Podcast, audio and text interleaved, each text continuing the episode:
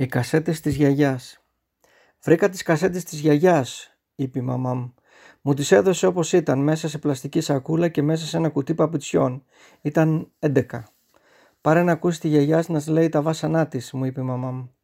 Πέρυσι το καλοκαίρι πήγα στο χωριό μου, στο Βαλτοχώρι, και έμεινα στο σπίτι της γιαγιάς της Χρυσός. Βαλτοχώρι, χωριό του Βάλτου, που αποξηράθηκε επί Βενιζέλους, στου βόρειους πρόπουδους του Παγκαίου, όπως κοιτάμε το χάρτη. Η μαμά γεννηθήσα το 1947 φεύγουν Μάη από τη δράμα και παραθερίζουν ας πούμε στο χωριό με τον μπαμπά μου. Γεννηθεί το 1940 στο πατρικό σπίτι της άλλης της γιαγιάς της Σοφίας της Πόντιας όπου μας μεγάλωσε εμένα και τον αδερφό μου τον Ιορδάνη όταν οι δυο τους από το 1970 έως το 1977 πήγαν μετανάστες στο Έσλιγκεν κοντά στη Στουτκάρδη. Η γιαγιά με Χρυσό, η Θρακιώτησα, παντρεύτηκε τον παππού μου τον Οδυσσέα, που ήταν μόνος και ορφανός, Θρακιώτης κι αυτός, και κάνανε 7 κορίτσια.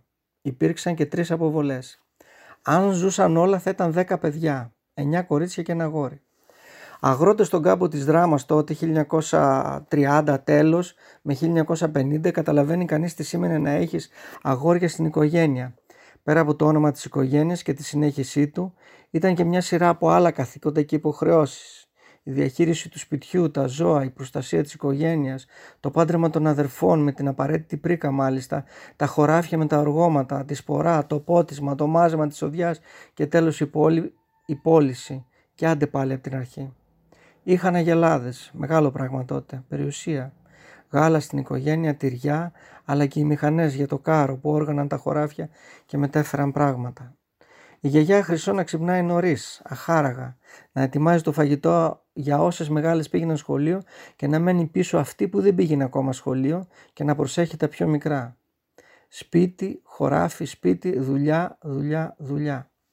Μέχρι να μεγαλώσουν, να τις παντρέψει, να φύγουν από το σπίτι πρέπει να ήταν ένας γολγοθά για αυτήν, γιατί από κάτι μισόλογα σε τυχαίες συναντήσεις θιάδων και συγχωριανών φαινόταν ότι ο παππούς ήταν τυραννικός ένας αγράμματος άνθρωπος με πλοηγό το ένστικτο επιβίωσης με μια γυναίκα και 7 κορίτσια.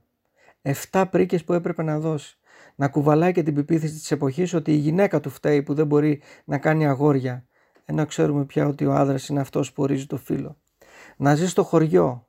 Αυτός με τα 7 κορίτσια, με ψου ψου ψου καθημερινά και με αυτό το στίγμα, δεν θέλει πολύ να αισθάνεσαι δακτυλοδεικτούμενος, ούτε θέλει πολλά η τυραννία να, να αναδειχτεί. Όλες οι αδερφές παντρεύτηκαν εκτός από τη θεία Μυρίνη, τη μεγάλη, προξενιά, ατυχή αρεβόνα και ένας ατυχή γάμος χαρακτήρων, μεσήλικη ήταν. Εκεί τέλειωσαν οι άντρες για αυτήν.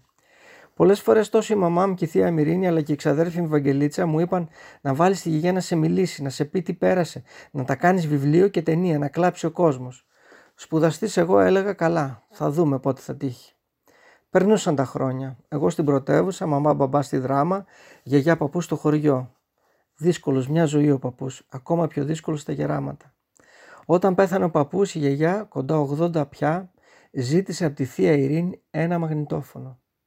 Ήθελε να πει τη ζωή της σε κασέτες, ώστε να μάθουν όλα της τα παιδιά και τα εγγόνια της τι πέρασε.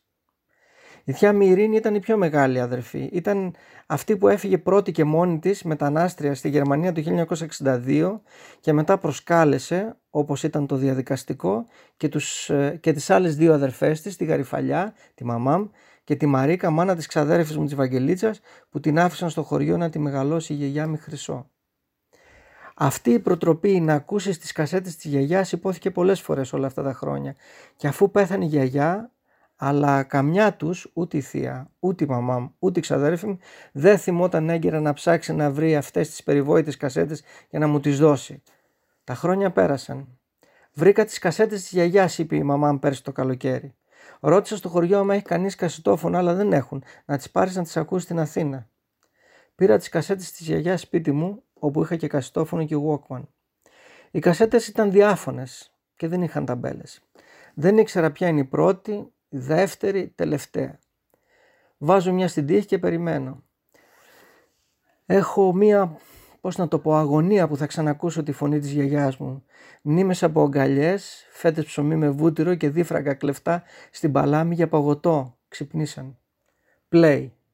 Χαμένος σε μια συγκίνηση, αντί της φωνής της γιαγιάς, ακούω έναν βαρύφωνο άνδρα να λέει «Λειτουργία Ιερού Ναού αναλήψεως σωτήρος της ύψα δράμας» και αμέσως μετά ξεκινάνε κάτι ψάλτες να ψάλουν. Άλλαλος σταματάω το καστόφωνο και κοιτάζω τις άλλες κασέτες. Τι είναι αυτό; Το τρέχω λίγο μπροστά. Play. Ψαλμοδίες. Stop. Μπροστά. Play. Ψαλμοδίες. Όχι ρε γάμο το σκέφτομαι. Κάποιος έγραψε πάνω στην κασέτα. Βγάζω την κασέτα και βάζω μια άλλη. Play. Ψαλμοδίες πάλι. Άλλες ψαλμοδίες. Stop. Βάζω τρίτη, τέταρτη, πέμπτη, έκτη, ενδέκατη. Τίποτα. Μόνο ψαλμοδίες και εκκλησίες.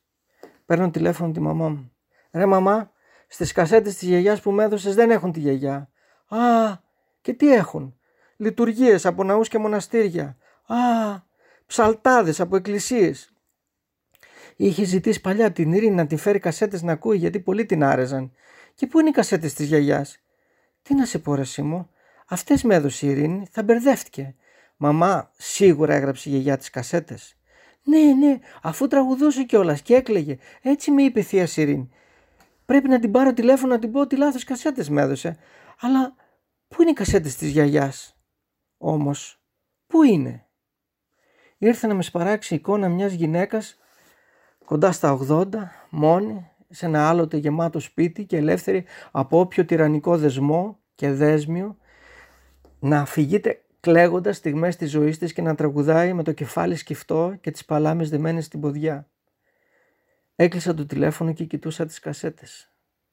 Ανομολόγητα έμειναν τα βάσανά της πάλι.